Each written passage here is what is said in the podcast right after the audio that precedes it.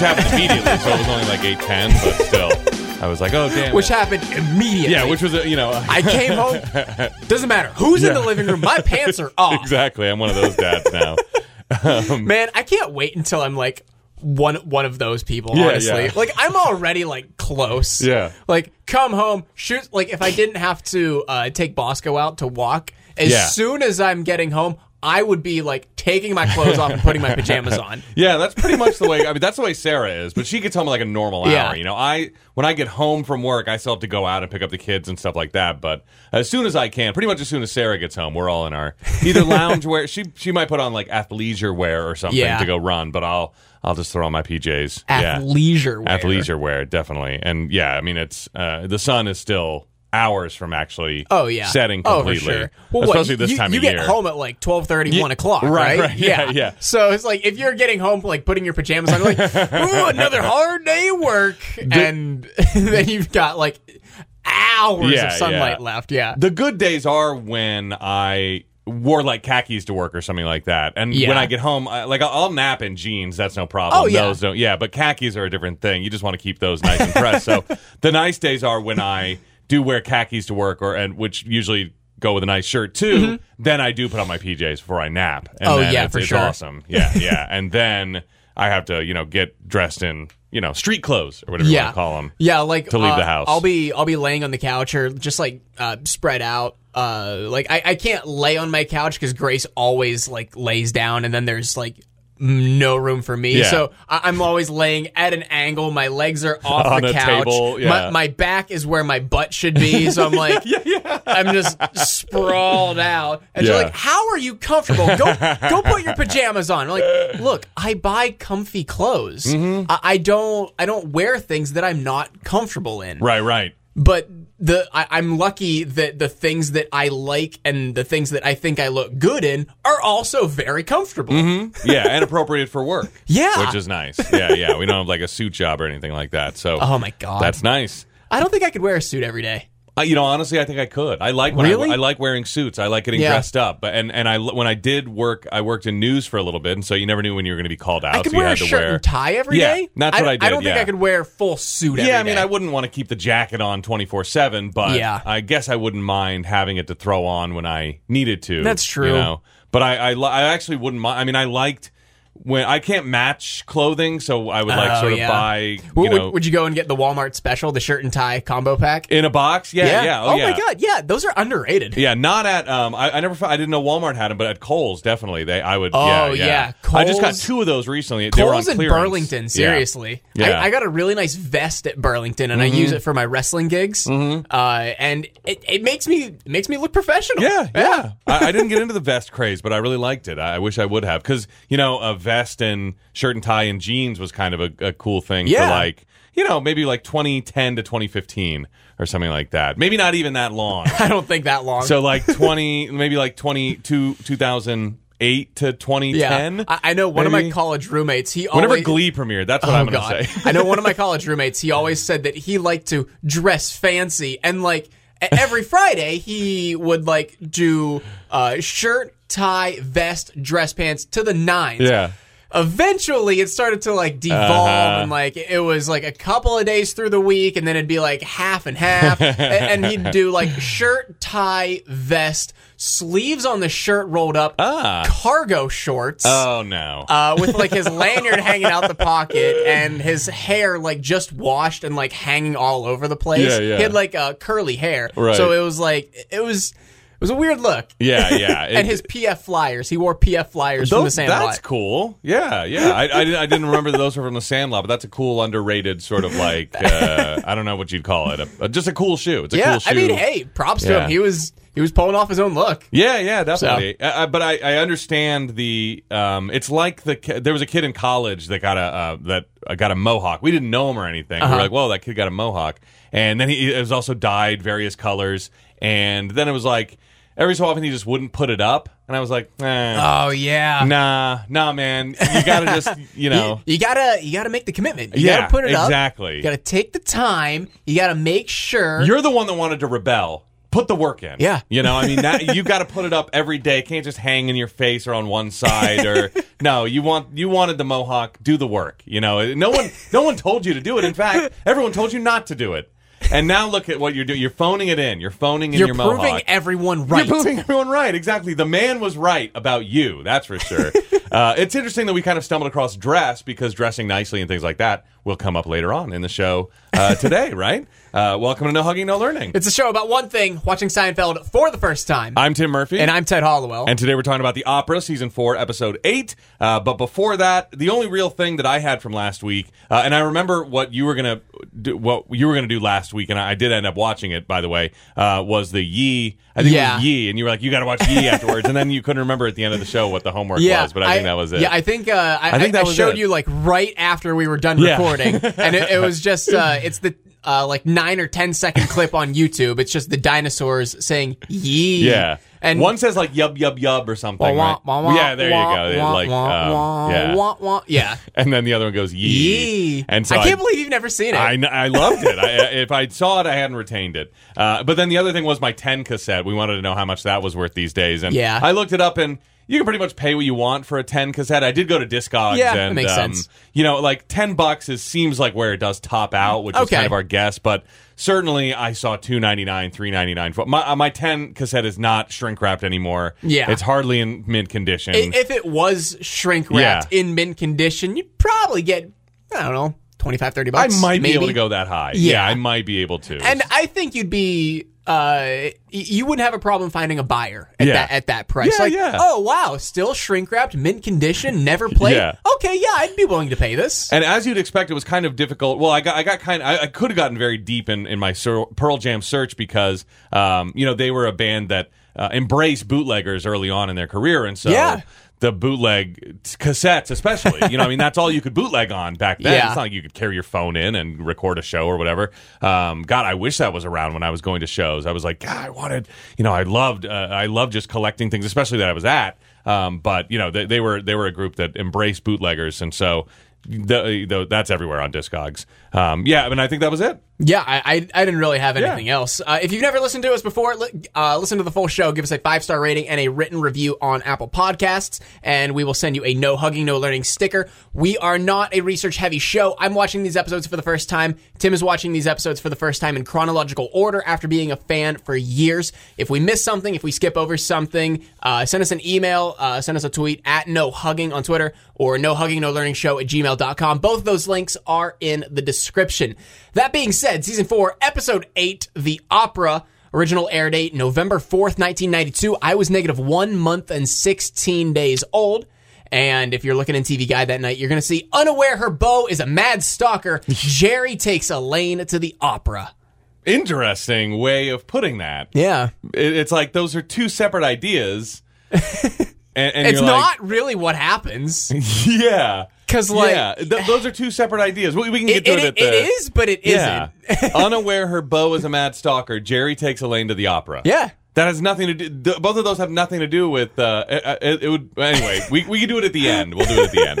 Um, we start with a stand-up bit as usual, and this is about the tuxedo and how men, um, you know, uh, women are like, well, men are all the same. We might as well dress them all the same. I like this bit honestly. It's not, you know, it, it sounds kind of well worn at this point. It's not like breaking any new ground, but I feel like maybe in '92 it kind of was. It was like still that observational. This is good Seinfeld observational humor as opposed to like why do people have pictures of their family in their Yeah. office? Yeah. Um, this was this was kind of funny. I like that line, and I feel like this is a this is like a um in my greatest hits of Seinfeld stand up. I would put this in it. Really? Yeah, and not Okay. that it's like drop dead hilarious, Yeah. but I- I I feel like it's it's pulled off. It's executed well. Yeah, I, I did like the line where he's like, "There's a reason it's not. Do you take Yes. Steven Johnson? It's do you take this man? Do you take this man? Yeah, we're all dressed the same as the wedding. if if women one says know- no, we just go down the line. Yeah, if, if, if w- women know that the groom, there's a chance the groom might not show up, so that's what everyone just shifts down one, and that's why the, the vows are: Do you take Steven Johnson? There are.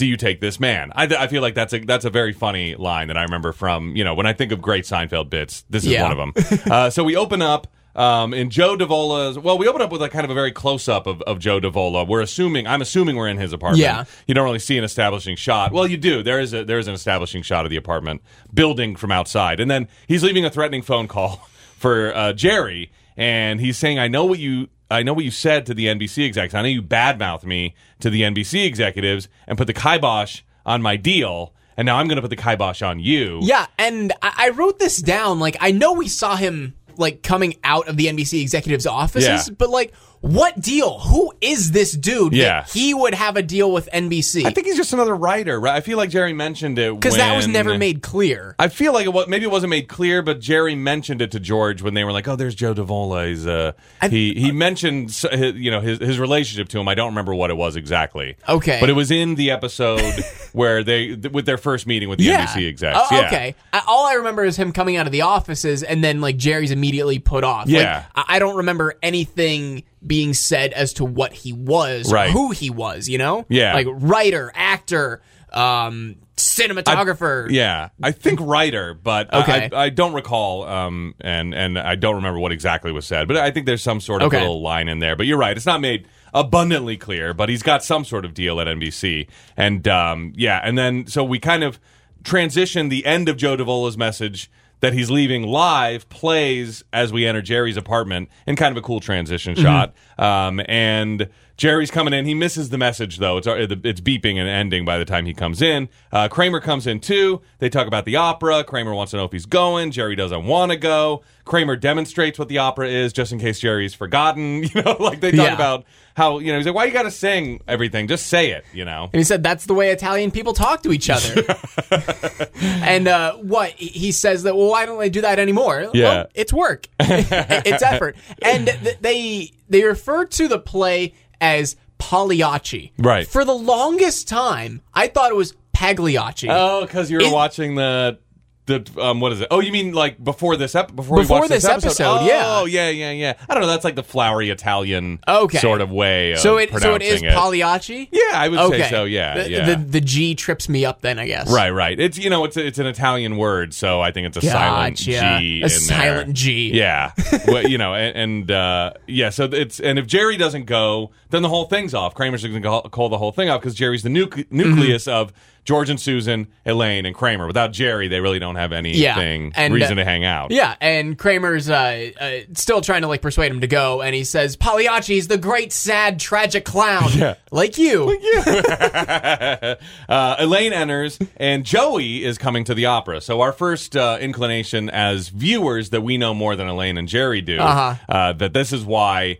they haven't connected the dots that Joey is Crazy Joe Davola because, Because she's only calling Yeah. him Joey. She- Joey. She, has no reason to give his full name. Right. She, she doesn't call him Joe, so that wouldn't. No, uh, that so- wouldn't- So, that wouldn't connect in Jerry's brain. or even make him go, "Oh, I'm dealing with a Joe right now." No, Yeah. Jo- Joey is not scary either. You know, Exactly. it's not a scary name, so you wouldn't even connect it to some someone scary named Joe.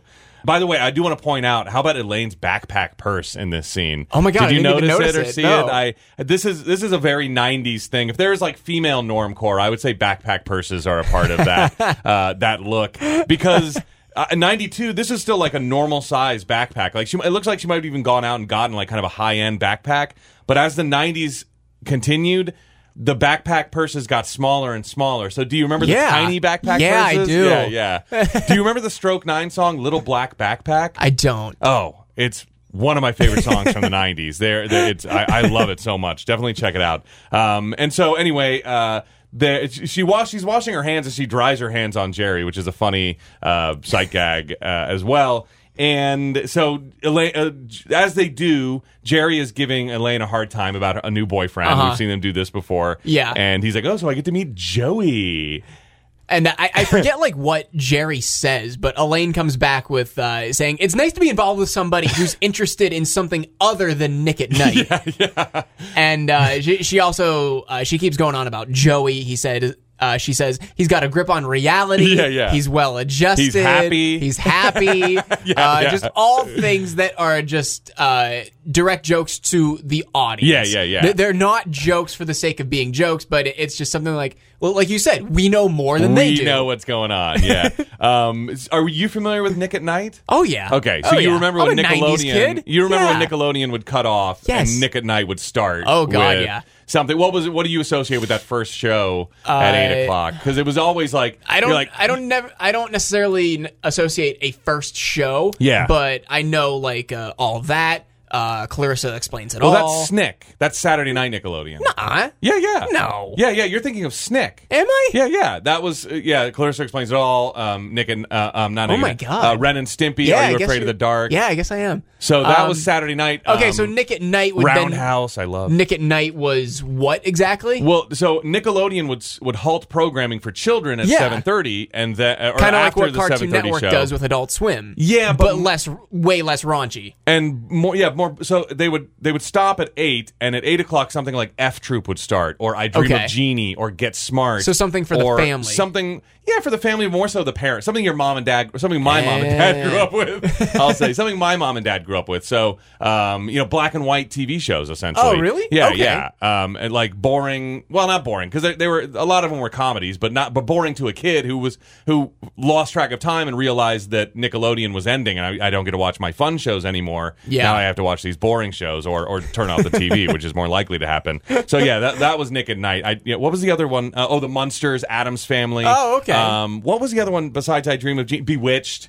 That was another one. And I just uh, I remember F Troop being one of the early shows because as as a kid who lost track of time, you know, you'd be like, oh god, what's on next? And then the intro to F Troop would start. You're and like, you'd be, oh "Nah." man, son of a it was like on Saturday mornings when you were like, "Yes, what's coming on next?" and then Soul Train would start. You're like, "Oh man, Sat- now back to reality. Cartoons are over." And and Soul Train was even worse because it started with a cartoon train, and you were like, "Oh, cool. What's this? I don't remember." oh, it's Soul Train. It gets me every week, every week with the cartoon train. So after Elaine says he's happy and well adjusted, we do a smash cut to Joe bench pressing, listening to Pagliacci. Uh, with pictures of Elaine strewn about, and he's sobbing. Yes. so hilarious. I- Incredible he's not shot. happy. He's not well adjusted. He's none of the things Yeah, yeah. that Elaine just Yeah, said. exactly. Uh, th- this is a, a, a perfect shot. yeah, yeah. I, I, I, I really like this. yeah, this is a well shot episode. I mean, the intro to Joe Davola with that just that close up Yeah, of his li- face, like you were saying, the transition to uh, to Jerry's um, apartment. Yeah, to yeah. the voicemail ending and Jerry walking in right as it's ending. Uh, well done. Yeah, yeah. Very this well is done. this is a very cool, uh, action-packed episode. I mean, it it run it's, it runs very quick, and it's not like you know, it's it's. Uh, It's not a funny. I mean, it is funny. There are funny parts, but it's almost like a little movie. You know, it's like Yeah. it's action packed and there's reveals, and already it's almost like Hitchcockian in that we know something that the characters don't know, and we're we're enjoying it along with them. You know, Yeah. um, the the characters are going to be in danger in this show. It's it's it, it, in this episode. It's really interesting. So uh, then we we cut back to um, the apartment. Elaine is going to surprise Joey at Yeah, his apartment. She's gonna pop in. yeah, yeah, and Jerry goes, "Well, men love that," uh, and then Which Elaine does all the time, by the way. Oh yeah, yeah, Yeah. definitely. And I think the pop in. We haven't we talked about the pop in before. I feel think like so. was was there the episode where Elaine was going to buy the uh, apartment in Jerry's uh, apartment building, or she was going to rent the apartment in Jerry's apartment building, and then he was worried about the pop in. I don't know. Maybe it hasn't really come up to a great extent yet. But then Jerry starts playing the message from Joe after Elaine has left, and. It, it's it, cut to Joe holding his hand over a candle flame and laughing maniacally. Jesus. Again, more crazy. yeah, and there's another crazy shot. Definitely not well adjusted. No, no. um, and then cut back to the apartment. So here are the here are these like quick action packed cuts that Mm-hmm. are that are going back and forth. Uh, and Jerry is freaking out with Kramer. and and trying to decide what to do. Should I call the cops? And Kramer says the cops aren't going to do anything. Call Joe Davola and tell him there's been a misunderstanding because Jerry didn't say anything to the NBC execs. No. I mean, we know this that you know we've seen we would have seen that interaction if Jerry if there had been some something that he said like oh I know that nut who just walked out or something like that. Yeah. But that didn't happen. Yeah, because uh, apparently um, uh, Joe Davola is saying he's going to put the kibosh on Jerry, Yeah. which again I thought it was just kibosh. I say I said it Do- earlier. do you say episode. kibosh? I say put the kibosh. I'm gonna okay, put the kibosh I, on. I, I could definitely just see that being a New York accent of right, right. kibosh. Kibosh. Yeah. He's gonna put the kibosh on me. Yeah, yeah. Because I put the kibosh on his NBC deal. He's gonna put the kibosh. He says kibosh like five times. Yeah, and Joe said it in his message. She was Yeah. like, "You think I've never kiboshed before? I've kiboshed or something like that," which is a very Kramer thing to say. Um, Elaine, meanwhile, uh, comes upon Joe's apartment, and the door is already open. Yeah. Meanwhile, Jerry's leaving Yeah. a message on Joe Davola's machine, and that ends right as Elaine is walking in. Which I wanted to point this out. So he lives really freaking close to Jerry. Yeah. Because she left. He while he was listening to the message. Yeah. And then in the time it took for him to Freak out with Kramer. like Yeah. end his end listening to the message, freak out with Kramer, call him and leave a message, Elaine is there. That's true. so I'm true. guessing, and in New York City, we- I, we got to assume that Jerry's like pretty high up in his building. Yeah, yeah. By the time it takes her to get down to ground floor, over to Joe Davola's building, and up to his door, three, maybe four, five minutes have passed. Yeah, yeah. it's it's, it's right They're there. essentially neighbors. But now we know why Jerry really wanted to get out of town once Joe, once he found out Joe was after him, because Yeah. he could run into him at any moment. in Oh the my God, neighborhood. yeah. yeah. He's, he's going to run into him like just on the street, Yeah. walking out of his building. At the bodega or something, uh, at that little pharmacy where they bought, uh, Yeah, where they, or at know, Monk's. yeah, or at Monk's, exactly. Um, in fact, they did run into him at Monk's. Remember, Crazy Joe Davola was outside, and that's Oh why they had God, to stay yeah. inside. So this is all making a lot of sense. Um, yeah. So and, and Elaine wouldn't have popped in if she wasn't in the neighborhood. You know, like that's not something like I'm going to pop in on him. You know, she was already there. yeah, she- she's I not going to like take a cab to Yeah. pop in. Well, because she came to get the Especially because she's never Yeah. been to his apartment. Right, right, yeah. And she came to get the tickets from Kramer, only he didn't have them yet. So Uh-huh. she was like, "All right, well, I might as well just go to Joe's, Joey's, sorry. Joey's. Um, and uh, so the door is open. Joe's not uh, there, um, and then Elaine starts moving towards a bunch of pictures on the wall, several of which look candid of Elaine. They're all of Elaine. Uh-huh. From across the block, um, you know, it's just a huge collage of Elaine pictures. yeah. And she gets closer to the wall, and then Joe emerges silently from behind her And then closes the door. and then closes the apartment door that, that was open. Um, and then Elaine says, Oh, you scared me. And he says, Good. Fear is our most primal emotion. okay, from now on, for the rest of the episode, anytime we do a Joe Davola quote, it has to be you, and you have to say it like that, in the Joe Davola voice. Like uh, half an inch away from the microphone. Um, and then she's like, "Oh, the, you know," Lane's like, "Oh, the door was open, so uh, I just you know came in." And and he says, "I like to encourage intruders." and he, uh, Elaine thinks that he's. She takes it easy as jokes. You know, fear is our most primal emotion. yeah, I guess. I guess you're right. I like to encourage intruders. that's a funny thing for a normal Wow. person to say, and you're normal, Yeah. so that's funny. Then she starts asking about the pictures, and he says. My home is a. Sh- I, I screw it up every time. Now it's not good. Uh, No, no, keep going, keep going. It, it's not bad. my home is a shrine to you. And he, he says uh, that he uh, got photos with a telephoto lens of her in her office, her shopping, her showering. Yeah. Which I think is a picture that we can't see off I'm screen. guessing. I'm 'Cause she motions so. to it a little bit later too, like yeah, in the in the shower. And Elaine is now rightly freaked out, rightly so. Uh, and he wants to. Uh, he mentions that um, I developed them myself in my dark room. Would you like to see? invite invite Elaine into a pitch black room with a red light. You know, the, and you can see the negatives hanging from the door and stuff Yeah. like that. It's very um, Buffalo Bill from Silence of the Lambs. Yeah, this oh my God. And so I think we've already eh, haven't we already referenced Silence of the Lambs like being a popular movie around this time? I think so. So- at some point. Yeah, so I think that might have been kind of what they were going for. But um, yeah, so Elaine declines the tour of the dark room. Uh, she lies and and says, well, first of all, that she's got to go, and she couldn't. Oh, she couldn't get the opera tickets. Yeah, yeah Kramer we- we- couldn't get yeah, the opera we, tickets. We didn't get any tickets, so we're not going. Yeah, and she left something on uh, the, the gas, the lights, the water in the tub. Yeah, when when she tells him that they're not going to the opera anymore, Joe he like twitches in anger. He like throws his hand up to his his head and like uses it to turn it to one side in a very yeah. Oh my God. you know psychopathic way. I don't know what you um, yeah. So as Elaine tries to get out. Um, Joe slams the door on her with his head. with his head. Yeah, he headbutts the door Yeah. shut. Yeah, you know, yeah. like a normal guy. Yeah, and uh, he asked, "Do you know? Do you know the story of Pagliacci Nedda?"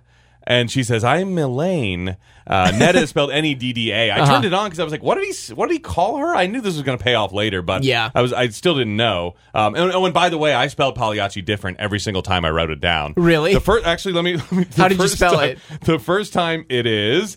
P A L I A G G C H I because I knew there was a silent G Okay, in there, so I yeah. could do um, and then this time I spelled it uh, P A L I A C H I, so no G whatsoever. Pagliacci. That's the uh, that's the uh, middle-aged suburban Texan mom yeah. pronunciation. oh, we're going to Pagliacci. When we go to New York. Oh, kids, we're going to Pagliacci, and then we're we're gonna what's uh what's another like New York like restaurant or something? um, uh, what uh, what's what's the um, what's the box? Oh. the the what uh, uh, the one they go to with their parents, Le Boite and Le, Le Boite and I don't remember what. Yeah, Le Boite and Bois. Yeah, We're, we're gonna go. Boite. We're gonna go see Pagliacci and La Boydie Boy, Le Boite boy. and then we're gonna go get some Junior's cheesecake. Um, so uh, Pagliacci is a, a clown whose whose wife is unfaithful to him. Do you think I'm a clown?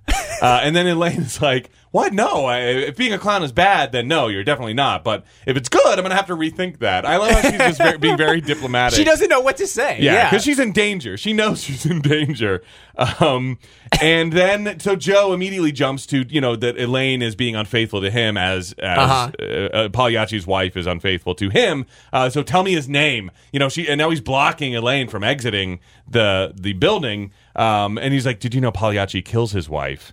Uh, and Elaine goes, "Well, that's um, that's not good. That's uh, where I have a feeling there's a lot of trouble for that clown." And meanwhile, meanwhile, at this point, Yeah. she's digging in her purse. Yes. And almost in like kind of a snap of normal human being, but Yeah. still jealous normal human being, he says, You're not leaving. yeah, you're not leaving. Uh, but he doesn't say it in a crazy tone, which I which I thought was kind of weird. Ah. He he doesn't say you're not leaving. You're not leaving. He says you're not leaving, and Yeah. he holds the door shut. Meanwhile, she sprays something in his eyes. I thought it was pepper spray. Yeah, I, I- wrote down Elaine Mace's Joe. Yeah. It turns out it was what cherry Binaca. cherry yeah. binaca. Is that Yeah. a perfume? No, it's a um, mouth spray. yeah, have you never seen Binaca? No, it was, I haven't. have you ever seen Dumb and uh, not not Dumb and Dumber? Dumb and Dumber. Yeah. Not Dumb and Dumber. Not but Dumb, and Dumber, Dumber. but Dumb and Dumber. Oh, well, you know, you, Jim Carrey's uh, stuff all runs together. Did you have you ever seen Dumb and Dumber? uh, a long time ago. I couldn't So you there's a happens. scene when they're going into a very expensive dinner, and he's like, "Sir, this is a thousand dollar a plate dinner," and they're like, "Oh well, uh, give us four. We might get hungry for seconds." And and he so he th- so at that point, Jim Carrey takes out some binaca and tries to squirt it in his mouth, but it's turned the wrong way, so it squirts in the doorman's eyes. Do you remember that part? No. that's the other big binaca moment in pop culture history. But yeah, I used to love. My dad loved carrying around binaca, and so anytime I could get Wow, I'm, binaca. I'm sure the people at Binaca love that free press there. well, they, Don't squirt it in your eyes; Yeah. it will burn. Well, it's obviously it ruined them because Binaca's Yeah. not around anymore that I know of. This may be another thing we have to try, but Oh, um, no. it used to be, you know, so it was like an aerosol can of of spray that you would you know spray in your mouth if you wanted fresh Okay. breath and it was very strong in fact i remember as a kid kind of like trying to see how many squirts of binaca you could squirt on your tongue before Oh. you would be in pain you know? Eh, so it- God. think of it like very it was very antiseptic almost um listerine like in Okay. its feeling. Yeah so but that was the original. The cherry was a different different thing as we'll find out later. So um yeah at the apartment jerry's in a tux. Uh, he's calling the police now on joe davola uh, because he's left a message and hasn't heard back and and the cops won't act on yeah, it. th- they're not going to do anything. yeah. Just like Kramer said, uh, George, George enters in a comically small tuxedo with white Yeah, socks. it- yeah, and it honestly looks like he's wearing a child-sized tux.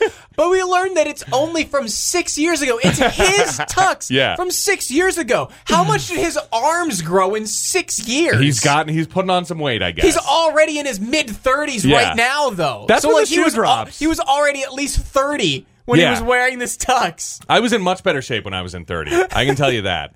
Maybe not uh, so George crazy Were your George arms lengths. shorter when you were thirty? No, but um, I don't know. I don't know why the arms shortened up. Maybe because it's so much bigger that he can't. I don't know. I can't explain it. Maybe they won't go down as far. I mean, they look like they're down far enough. I can't explain why the why the arms are comically shorter than they were six years ago. But he wore he so he wore it to this wedding that he gave a big toast at that uh, he was cursing doing, and Jerry was like, "Yeah, I never heard cursing that much cursing during a uh, toast."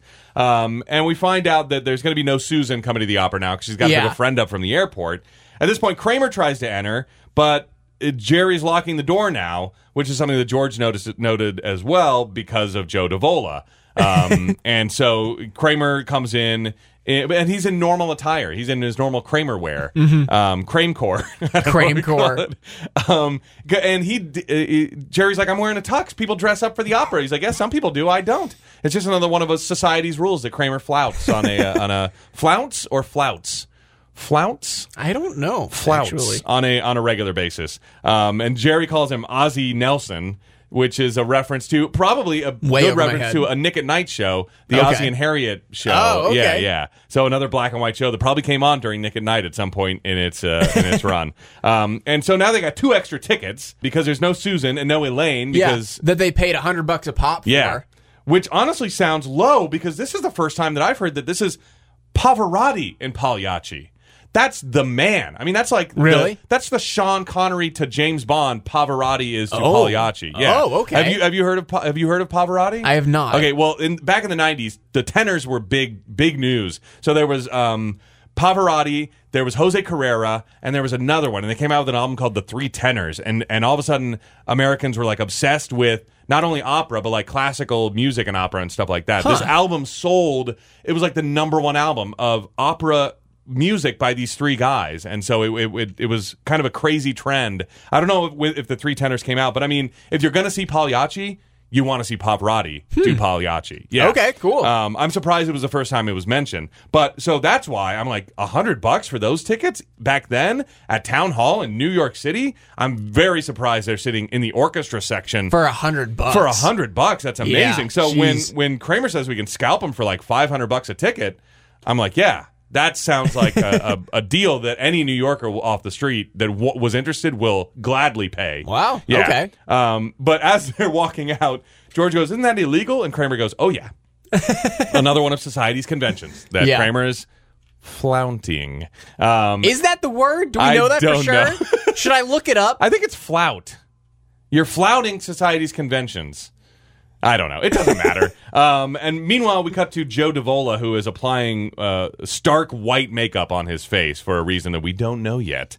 Um, at town hall, so we're at the opera now at the venue, and Elaine we is talking to Jerry. She and we, this is where we find out she actually sprayed Binaca, cherry Binaca, in Joe's face to get out of there.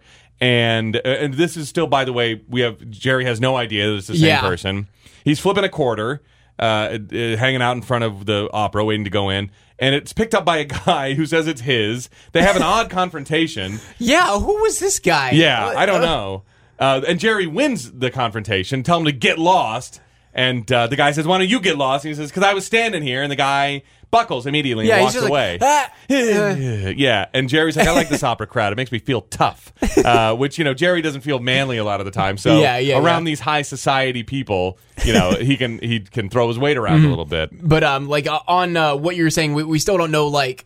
Or, or Jerry and Elaine still Yeah. don't know that they're talking about the same person, but Elaine uh, is talking about Joe Davola snapping, and she's like, he was like a totally different person, and Jerry's like, you should you should hear the message from my nuts. Yeah, yeah, Yeah. exactly. And uh, so Still never like giving names. not putting them I- together. Yeah, I don't know how friends that close can end up be talking about the same person, but not know it for so long. Yeah, and Elaine could have said, "Oh, Joey lives in this building." Blah blah blah. And he's like, "Wait a second, that's where Joe Davola lives." You know, Jerry could have even put it together geographically, Or maybe he doesn't know where know. Joe Davola lives. Yeah, maybe he doesn't, but he just knows he lives in the neighborhood. Doesn't know Yeah. the building exactly. Uh, so in the park, Joe is walking through the park dressed as Pagliacci. Oh wait, I spelled it this way: P A G L I A C I. Not even close. Not Wait, wait, even wait. close. Actually, I think that is very close. Is that even closer? Wh- where- where I think was it at? Two C's. Where'd you- where'd you You're write not it gonna at? Be able to read it probably. Dressed as wait, Joe just dressed as, yeah. Paul Pauli? Actually, yeah. Am I just missing a C? You're just missing a C. Oh, wow. That's the I closest did you've it. had it so far. I and you're, did it. And you're still like, yeah, it's not. It's nowhere near right. You're Nowhere just missing a C. near. Yeah, I guess I thought there were lots of H's and more U's No. and I's in there and stuff. Yeah, no. It's, so a, that's it's his- Italian, not Scandinavian. um, and he encounters some ruffians who begin giving him a hard time for being yeah, dressed as a what, clown. what, are, what are- what's up with these tough guys? they they look like they're supposed to be bikers. Yeah. but. th- They don't have motorcycles. They don't look tough. You can't see any of their faces. They're like, "Hey, what's up, clown? Yeah. make me laugh, clown. hey, clown, make me laugh." I Like, think these are the okay. same three or four guys that are hired for every 80s and 90s movie when they need like New need York tough toughs. guys. Yeah, Yeah. you need some toughs. They were probably in The Warriors. Have you ever seen that movie, by the way? I Oh, haven't. Oh, No, it's a great movie. they were probably in the. war- They were probably in um, Police Academy Four, Citizens on Patrol. They were probably in. Um, what's? Oh, I just had another movie with New York Toughs. oh, they were probably in Crocodile Dundee. Oh, my God. Uh, I'm sure one of these guys was in in the. It's not. That's not a knife. This is a knife scene. So picture all of those guys. That's who shows up. One of Yeah. the. I, the only thing I could read on one of their, I think denim jackets, or it might have been the leather vest, said executioners or something like that. Yeah. Yeah, just like a, a made up New York gang name. You know? Yeah, we're the executioners. Yeah. Oh god! And- but Joe Davola just straight up roundhouse kicks them. Yeah, he takes them all down. Yeah. in you know typical '80s and '90s fa- uh, fashion of you know choreographed fighting. One guy he just like does that little spin where you kneel down and then spin around with your leg out, and that, Yeah. that takes that guy out immediately. Yeah, like he, doesn't, even, get back up. Like Yeah. all it does is trip him up. Yeah. The only way he's not getting back up is if when he falls down, he also hits his head on a rock. Right, That's exactly. The only way he should not get up. It's possible there was a glass bottle down there that he It's possible. Yeah. We didn't see it. We didn't see it or hear it, but that's all you can think because otherwise, all that might hurt is his ankle. because that's all that gets hit, you know, or maybe the back of his calf. Uh, but Joe, yeah, so Joe Davola like uh, roughhouses all of them and, and takes them all down with with the re- you know one hit a piece. They only get hit once each. Yeah. and the guy that gets tripped, you could argue, didn't get hit at all, hit at all. except by you know the the glass shards that were left on the ground or whatever was down there, or the, the very sharp rock that he happened to fall on. Uh, so in an alley, Kramer and George are scalping the tickets. Um, a, a guy comes up and uh, Kramer offers both of them for a thousand dollars. Which um and that's five hundred dollars a piece. Which George wants to take it. realistically is probably what they were worth. And that's what in George, real life. And George wants to take that because that's what he was expecting anyway. Five hundred bucks a piece. Yeah. that's what Kramer promised him. But uh, Kramer has dollar signs in his eyes now that the guy is, you know, um, you know, and, and the guy bolts. So Uh-huh. because George and Kramer fight over their ticket. And now George wants his ticket to sell on his own because he thinks Kramer's not going to do a good job and get enough money for the, Mm-hmm. the ticket. Um, in the theater, or back at the theater, meanwhile, Jerry spots the guy that threw George out of the wedding after that toast, which is a weird coincidence. That all of a sudden, this guy, the same day they mention him, they haven't seen him in six years. They see him at the opera. yeah, weird. That's kind of weird. Um, and uh, so then Jerry mentions something about Crazy Joe Davola. yeah, and Elaine just looks at him and thinks he's talking about Joey. Yeah, I've never told you his name. Yeah, and just like, what do, what do you mean? I, I know his name. Uh, me, meanwhile, they they each think that they're talking about their own person. Yes, yeah. Un- and until like they- they eventually figure out that they're talking about the same person, they both freak out. Uh-huh. Meanwhile, a clown walks up. yeah, yeah. And immediate cutaway. We we don't have enough time to see if it is Joe Davola. Yeah. Uh, but back with like Kramer and George, Mr. Reichman, the guy that they just saw, yeah. Walks up. That they just mentioned for the first time in six years Yeah. earlier that day for some reason. Yeah, it's a, it's this big event that happened six years ago, but we're just hearing about it now. Yeah. Uh, Mr. Reichman walks up and interrupts George uh, trying to scalp his ticket, uh, but George is like, buzz off, buzz off. I got something going here. Yeah, yeah. Like, okay. yeah, with another guy who was going to buy it. And they'd already kind of agreed on a price, I think. Yeah. Uh, I think they had agreed on what, like 250 Yeah, yeah. I think. I think that's right. Yeah, 250, which is much less than what George was to was hoping for, but um yeah, and and so he uh, yeah, when George sees Mr. Reitman, oh, and the guy is Mr. Reitman's angry about scalpers being on his streets in New York. It's Yeah. like, you know, a crime happening in, in a nice neighborhood, I guess. Uh, Mr. Reitman ends up putting George in a headlock, just like a headlock, just like he did when he kicked him out of the wedding uh, six years ago. Back at the theater, uh, Jerry won't donate to this clown that's Yeah. walked up. Who is not Joe Not. Joe Davola. Yeah. And, uh, why did he want change? I think this was kind of a Just it- because is- he was a street performer? Yeah, yeah, I guess so. I guess he was like, "Hey, I'm dressed like Pagliacci. You guys are here. You can get your picture with Pagliacci or whatever." You know. Well, I guess this was before people actually had cameras uh, all the time with them. But um, you know, uh, he gets angry when Jerry can't Mm-hmm. donate. And then, oh, uh, in the background, Mr. Reitman's wife runs by because he's in a fight back in the alley on the Yeah, other she's side just of the. screaming like, "Is there a doctor here? Is Yeah. anybody a doctor?" yeah, Uh, now we get a little stand-up bit, which it's been a while since we've seen a stand-up bit in the middle of the episode. yeah. I don't know how I felt about this because like th- there's a lot going on Yeah, right yeah. now. You could have not had this, and it would have been paced perfectly fine. Yeah, yeah. I don't. I don't think we needed a break from the story. We must have needed a commercial break, though. That's the that's probably the bad thing You about so? it. Yeah, we're it, live in the age of Hulu. We're not living That's with commercial true. breaks so, anymore. So, what do you think? It was uh, at the theater, commercial, come back, stand up, then back to the theater. so, so the stand up was on the other side of the commercial. My guess. Oh, gosh, I don't know. Which way would you have done it? I, would you have done I, it that I way? would I would have done Yeah. it that way, yeah. Yeah. I- instead of like end that scene and go into a commercial on a stand-up Yeah, bit. right. Because then you have people like, oh, that, that was weird. Yeah. Instead of coming back, maybe you're picking up some new viewers out of Right. the commercial. And they're talking about he's talking about dress. The worst thing about being a clown is being referred to as a clown. Yeah. Uh, you know, look at that clown over there, whatever. Uh, and a clown is just an annoying person without a with, with, without the context of the circus. Clowns are just very annoying people, which is true. Even with the Yeah. context of the circus, and Yeah. sometimes you know you put up with them because you're like, all right, they're a part of the circus. But clowns are pretty annoying. I mean, I don't think they're very scary, but it sucks when like a clown. Has, gets a target on you and you're like oh great now i gotta Mm-hmm. now i gotta do a bit with this cl- now i gotta do a bit with this clown you know And, and that's another thing that Jerry is saying Yeah, yeah. is uh, y- if you are a clown, you're always called a clown. Referred to I don't want to work with this clown. yeah. What's the deal with this clown? Yeah. Now I got to do a bit with this now clown. I gotta do a bit with this clown. Yeah. So, um, th- and they make you play along, and it's like, I'm, I'm sorry, I don't want to. I, you know, I am a fun person, but I don't want to. But then you end up doing it anyway. Uh, so back at the theater, we're, they're gonna miss the overture. Elaine wants to see the overture. well, hold up before we get to that. oh, oh, that's right. Kramer yeah, encounters. Kra- yeah, yeah. Kramer is trying to sell his one ticket, and Davola walks up, and uh, through a couple of lines, we get. This is brilliant here. Davola is uh, asking Kramer if he's ever seen a clown before, and Kramer's like, "Yeah, we used to go to the circus whenever I was younger. I, I used to be scared of the clowns." Yeah. And Davola's like, "Er, er, "Do you want to say the line?" I- what did he say? he says, "He says this line right here."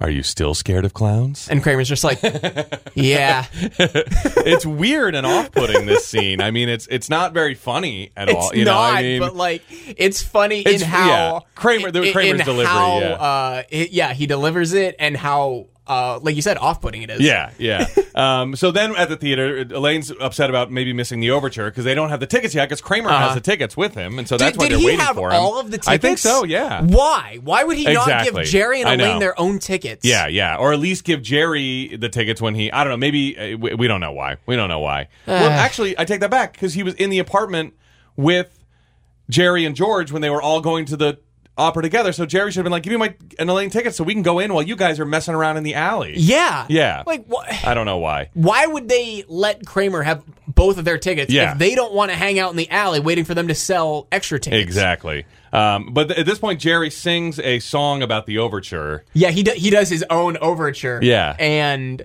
uh, uh, Uh, to raucous applause from the studio Yeah, audience. Yeah, yeah. yeah. It, it was a pretty funny performance. Elaine mentioned something about knowing anything about high culture that didn't come from Looney Tunes. yeah, from Bugs Bunny Yeah, cartoons. from Bugs Yep. Bunny cartoons, which, by the way, were a staple of Nickelodeon in 1992 as Oh, well. I used to love watching Looney Tunes on Nickelodeon. Yeah, one of my favorite. I'd watch hours and hours and hours after school. Um, and then Joe approaches, dressed in the clown makeup. And Jerry and Elaine both think it's the same clown Yes. from a few minutes ago. Uh, Elaine smells some cherry binaca. Yeah. And then they realize that it is Davola and they run. Yeah, because they see the other clown. The other clown starts singing across the Yeah. crowd. Yeah, from across the crowd, and then, so they see, and then yeah, so they realize it's Joe Davola, and then they make a, a hasty sort of Keystone Copsish getaway as they as we've seen them do before. Uh, back in the alleyway, George makes a deal for two fifty for the ticket. But He's, then, he's still trying to get 275 Yeah. though. Uh, but and then Susan appears. Yeah.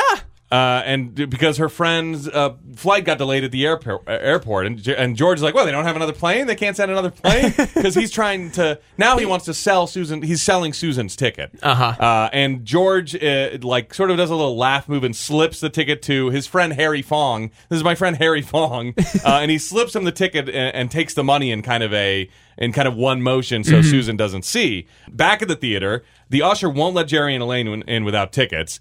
Uh, but luckily, Kramer shows up right at that second with his tickets and and uh, to go inside. In the seats now, Jerry remarks that Eva Martone is playing Nedda, and that Yeah, is that a name that I should know? well, from earlier, Joe Davola called Elaine Nedda when he Yeah, said, well, not but Oh. Eva Martone. Oh, that I don't know. No, Okay. that one I, I wasn't familiar with myself. But, Okay. but they both seem to recognize the name, so maybe she was kind of. It's, pro- it's probably an actress from the 1950s. if- Exactly, If, yeah. Jerry's calling attention to it. Yeah, yeah. Um, and Harry Fong enters. Or If that's that what I'm is his calling- real that's- It's not, but that's what I'm calling him. Uh, he enters, and so it's the seating goes, you know, Kramer and Elaine, Jerry, Harry, and then Susan comes in from the other side, and we find out that Harry only gave George 175 bucks. I wonder if that was uh, Harry Fong like being slick with his money, or George like was okay with getting 175 dollars. Because like if They Geor- were at 250, weren't they? I know, and if George is like, okay, yeah, 250, and we see Harry Fong like counting money like with his back turned Yeah, to George, yeah. and then like he just like kind of hands the money like off to his side, Like, Right. it's right like by his rib cage. George grabs the money quick and puts the ticket in Harry Fong's vest pocket, like you said, like Uh-huh. Yeah. what one quick motion.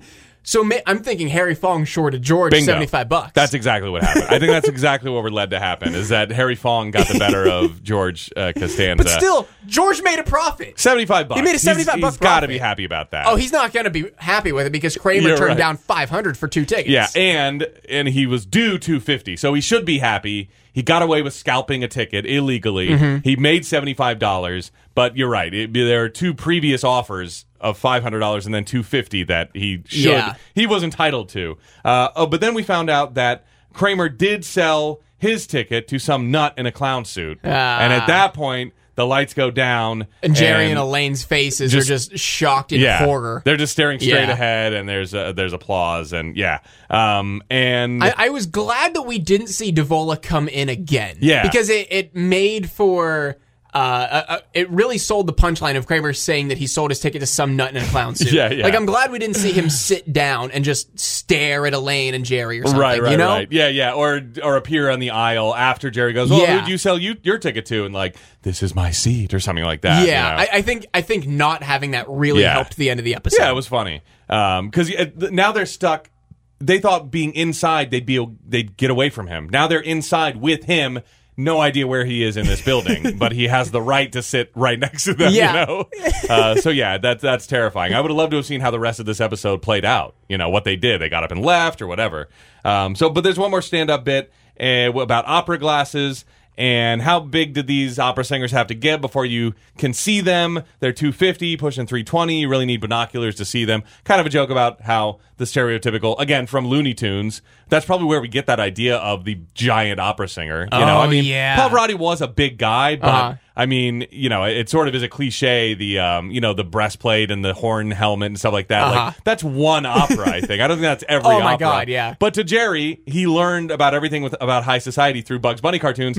That's all he knows about operas. That's what it looks Mm-hmm. Yeah, like. and I did really like his line. Uh, if you can't pick these people up, forget opera. Maybe optometry should be your thing. It's a fun play on words. Yeah. yeah. Once I wrote them out, I was like, oh, opera, Opera, optom. optom- they both start with op. Yeah, um, and and that's pretty much it. Except uh, the end over the end credits plays a song that we've heard several times in this episode, uh, "Vesti la Giubba," which is the very famous song from Yeah, Pagliacci. I'm, I'm not. you know. I'm not going to try and Yeah. like sing opera here, but it, it's the one Yeah. opera song that you're thinking right you know, now. it's the one that goes da da da da da. You know it. You know it. Yeah. that was basically it, right? can, can we edit that in over the credits? Is that royalty free? Probably, as long as you don't get one. Well, actually, I Shazammed it. I was like, oh, this is a pretty clear uh, performance of this Yeah. song. Shazam came back with nothing. I was like, I bet it'll be able to tell me if this is Pavarotti, if they licensed a Pavarotti Man. performance or what. But It'd be cool yeah. if they license one of his performances. Yeah, they might have. I just have Yeah. no. I thought it would be an officially released thing, but I found something that you could not Shazam, and it's that performance of uh, Vesti la Giubba or whatever it's called. So, all right, that's it. you're, you're breaking out your suburban white Texan yep, mom. there it is again. Yeah, What, what what was it? What was it called? Vesti Vesti La- la Giuba. Gayuba or Giyuba, probably because it's Vesti UBBA. la Gubba. Giyuba.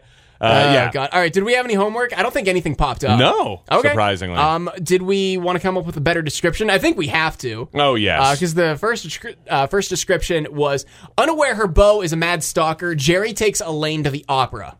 It, it it's all over the place. yeah. I don't even know where to start. Um, what about um, Elaine? I would love to tie in Ela- Elaine's beau has a dark secret, and the gang goes to the opera. Wow, we really are turning this into Always Sunny, aren't we? I mean, I kind of like that, you know. I, I, I hate the marrying of these two clauses together. Yeah. it sounds like Jerry takes Elaine to the opera because her beau is whatever because Yeah, of the, because they're not related in the story. No, uh, they, and they've married these two on on on on ideas together that have nothing to do with each other. Um, so. I mean, I mean, do you like that? You know, Elaine discovers a dark secret about her new boyfriend. I don't even hate the word beau. Yeah. Um, Elaine discovers a dark secret about her new boyfriend, or maybe just secret. Elaine discovers a secret about her new boyfriend, yeah. I think secret's fine. and Semicolon. Yeah. The gang goes to the, opera. the, gang opera. goes to the opera. Sure. Sure, man. All right, I like it. All right. Uh, next episode, we got season four, episode nine, The Virgin. Uh, original air date November 11th, 1992. And origin, uh, original description hours before a network meeting, Jerry and George draw a blank. Guest Jane Leeves. Ooh, now I know who Jane Leeves is because I know this episode. Yeah, yeah. Okay. Um, people might know her from Kramer. She went on to great fame in, in the show Kramer. Uh, I'm Wait. sorry, the show Frasier. Okay. I was going to say, wait, what? The spin-off, the spin-off I wrote and self-produced on my YouTube channel, Kramer. Um, no, Frasier. She was on Frasier. Are you familiar with Frasier? I'll spoil it for you right now. She was because you'll recognize her if you watched Kra- uh, Frasier. If you watch Frasier, did you watch Frasier? It's really slipping up today. I know. Uh, I have never seen Frasier, but I know Oh, that okay. it is a spin off of Cheers, right? It is indeed. Okay. Yes, um, with the great Ted Danson, who made eight hundred thousand dollars an episode Wait, in Frasier or in Cheers? in Cheers. Okay. Ted Danson, I don't think ever appeared on Frasier, but he might have. They brought the guest stars in every now and then. I I'm think. sure there's got to be one episode. one episode where they brought they talked him into it. Yeah, could Yeah. be, could be for one million for a million the dollars an episode. Yeah, Man, making Big Bang Theory money. I wonder what uh, Kelsey Grammer made for Frasier because that show was super successful. It lasted a long time and it was very funny. So I wonder. yeah, I always forget that it was a spin-off Yeah. because it, it was like really successful. successful in its own right. Yeah. I mean, you don't get spin-offs that that last that long. Although Cra- the spin-off Kramer would have been a smash success. I'm sure they talked about it, The, you know? the the spin-off Kramer was that one YouTube video of Michael Richards doing stand-up at the comedy store. yeah. That was it. that was his shot, but you know they talked about it. I mean, you know they it, was- it was you oh know. Oh my God, They had, yeah. I mean, because Seinfeld went out on top, and so they were like, all right, how do we keep the cash cow going? Just like the way Joey spun off of Friends. They were like, somebody's who wants to keep working. Joey, all right, your show's called Joey, Man. and then yeah, it didn't it didn't last at all. I think it lasted for a season. I think it didn't did. Maybe even like half a season, but yeah, Man. nobody really watched it. Yeah, I'd like to know what uh what the possible spin-offs were Yeah. whenever Seinfeld ended. I bet you could talk to each one of them and go, yeah, NBC came to me and they were like, here's the idea about George. He's a whatever, a traveling salesman, or he gets back into real estate or something like that, or here's the show about Elaine, or here's the show about Kramer. and you're the manager of the circus. You're the manager of the circus, yeah. Um, all right, I think that's it, right? yeah, that's all I've got. All right, for no hugging, no learning. I'm Tim Murphy. I'm Ted Hollowell. Be good.